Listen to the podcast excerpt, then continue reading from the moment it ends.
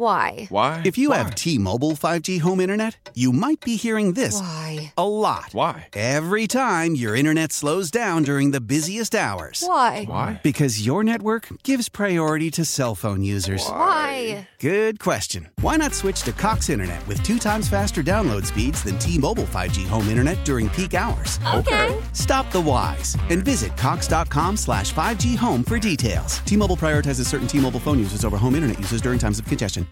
Why? Why? If you Why? have T-Mobile 5G home internet, you might be hearing this Why? a lot. Why? Every time your internet slows down during the busiest hours. Why? Why? Because your network gives priority to cell phone users. Why? Good question. Why not switch to Cox Internet with two times faster download speeds than T-Mobile 5G home internet during peak hours? Okay. Stop the whys and visit cox.com slash 5G home for details. T-Mobile prioritizes certain T-Mobile phone users over home internet users during times of congestion.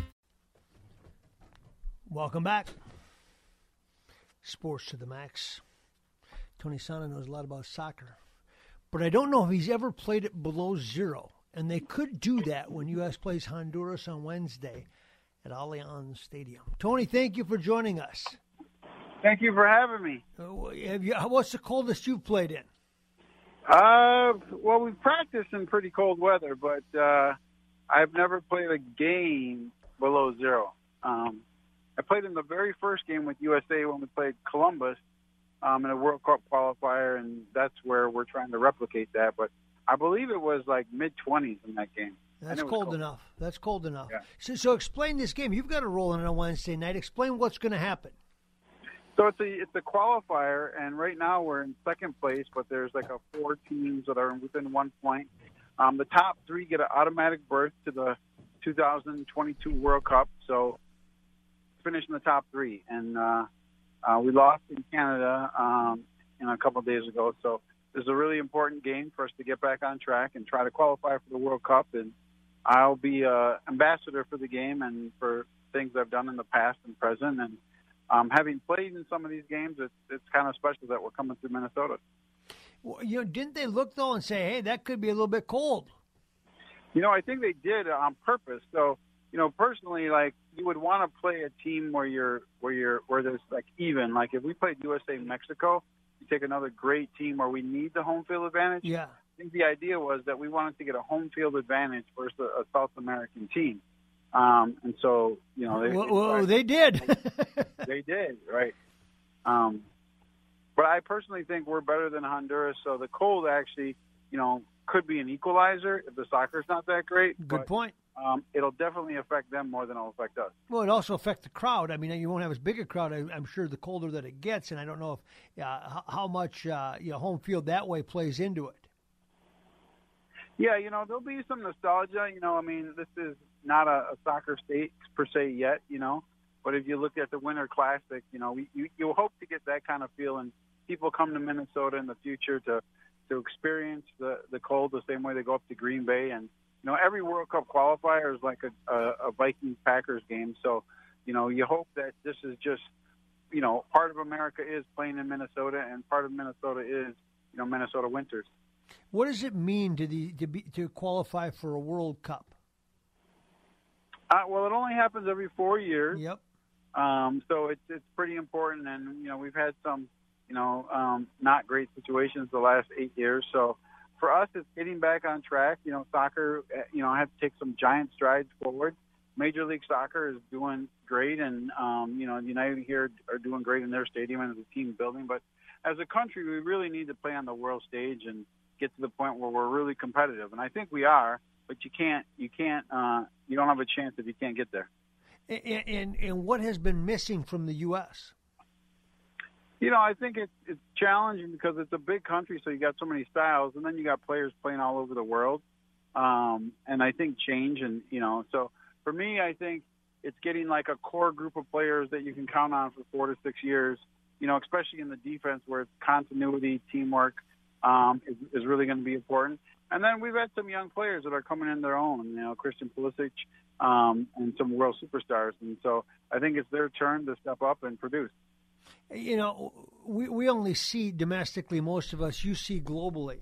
what is the competition like country to country to try to produce? Eh, eh, eh, what's the key? Is is it the academies that are the feeder systems? Is it and what what age is it that where you start turning? You know, where you start to figure out who the elite are in in your particular country. Well, I think you know, I think other countries have a better transition, and that just means like you know, from when you're 17 to 21, like you know, where do you go? Um, and so having more established professional teams where you know what professional soccer looks like and you become a professional player, a lot of our young players get opportunities, but then they, they don't play enough and then they burn out. Um, and also from young ages, I think as a, as a country, you know, we're so, you know, our under 12 teams winning, it's important, but, you know, we're, we're not in development per se. And, and, and the parents, you know, they, they think the best person is whoever scores the most goals today Whereas, you know, I think other countries, you know, it's building the foundation of the sport um, and developing players. So, you know, you're not going to take the final decision until, you know, the, the, they're grown up. Tony Sanneh is our guest, of course, hockey, or excuse me, soccer professional from right here in Minnesota. What's an atmosphere of a World Cup game like when you're playing it live? Um, you know, it's it's a lot like what I'd imagine being like a SEC college football game. Um, you know, people, people. I mean, that's your country you're playing for, um, and you know, you bleed for your country. Um, you have people from all over the country. You have people from other countries coming in, you know, representing their countries. You know, the United States is a great place to come visit. So you'll have, you know, players, people from Honduras from that live anywhere in the United States will be making the trip to Minnesota uh, to support their team. So it, it, it'll be crazy. It'll be hectic. You know, the cold could deter some people from coming out. But you know, I think if we can really embrace it and make it a special evening, um, it has it has the potential to be historic, just like the Winter Classic and just like Old Met Stadium. Is it more difficult for Minnesota to develop soccer players like yourself that can make it to that elite level because of A, our weather, and B, they don't have many college role models because the University of Minnesota, you know, can't and, and can't offer soccer. You know, with Title IX and everything, you can't offer men's soccer uh, at the college levels, so they don't have that to look at. I I do think the weather the weather does affect it somewhat. Um, you know, University of St. Thomas now has a Division One team, so I think that's helping. Um, but the weather definitely, you know, it, it it in some sense hurts, but um, now, like if you have these domes, and just I'll put a plug in there. We got a dome in St. Paul that our foundation built that's yes. free to the public. Um, so the weather, like I said, the weather affects it, but people can play enough that um, you know we're starting to develop a lot of athletes in, in Minnesota where it's you know look at look at where we are as far as basketball compared to where we were in the early '80s. So oh yeah, um, and so it's moving in the right direction. We're starting to develop some players, and you know we have one player that's you know borderline on the roster um, for the U.S. team. So it's going in the right direction.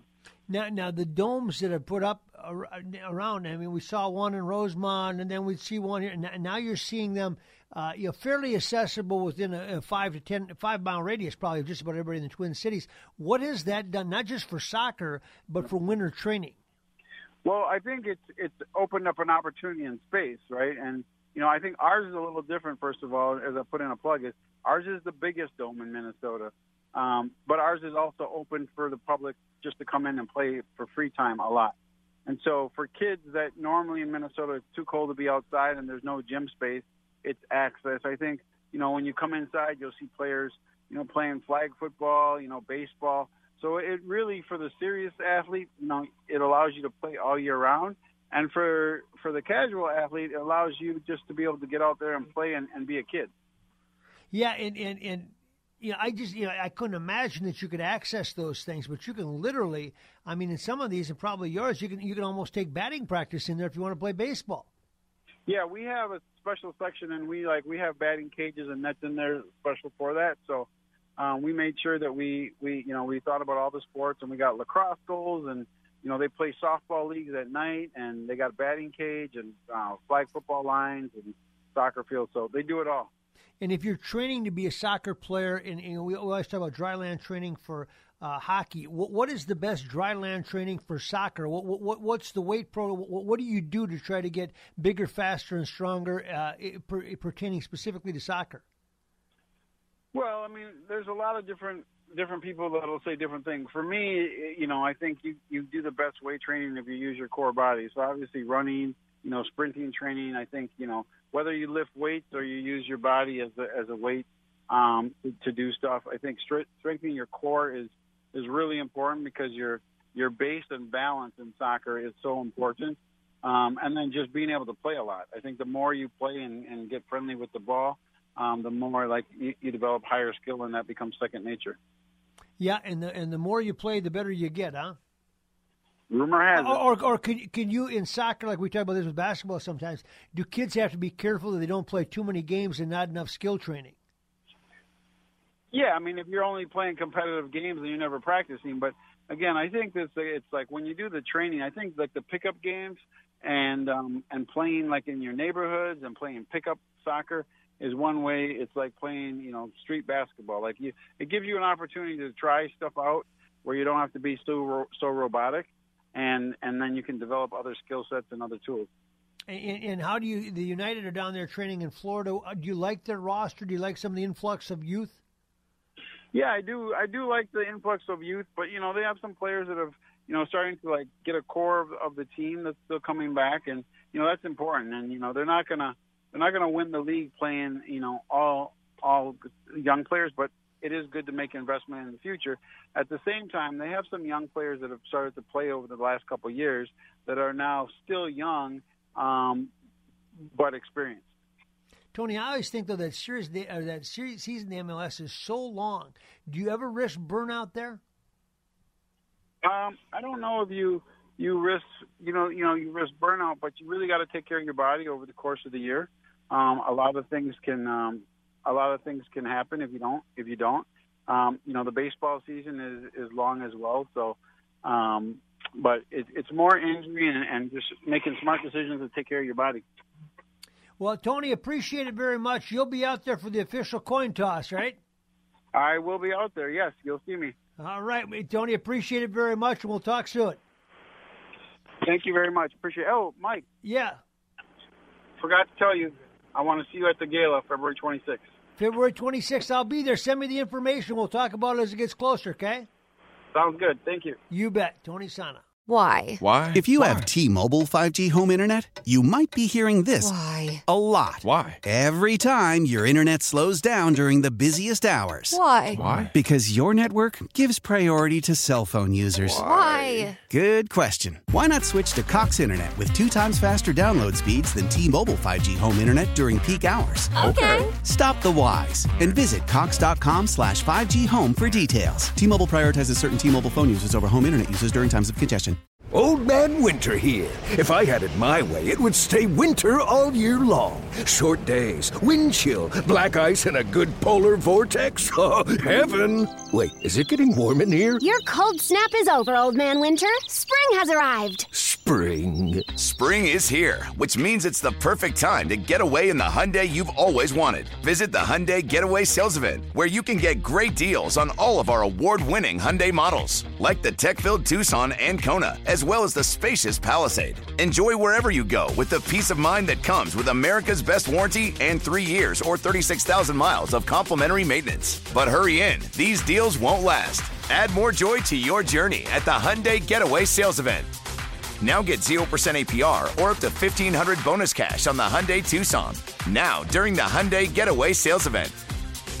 Offers end soon. Call 562 314 4603 for details. Celebrate and save at Ashley's anniversary sale with hot buys, your choice of colors starting at just $3.99. Ashley Sleep mattresses starting at $2.50. Plus, receive a free adjustable base with select mattress purchases and shop top mattress brands like Stearns and Foster, Tempur-Pedic, Purple, and Beautyrest Black with 60-month special financing. Only at Ashley. Subject to credit approval. No minimum purchase required. Minimum monthly payment, down payment, tax, and delivery may be required. See store for details.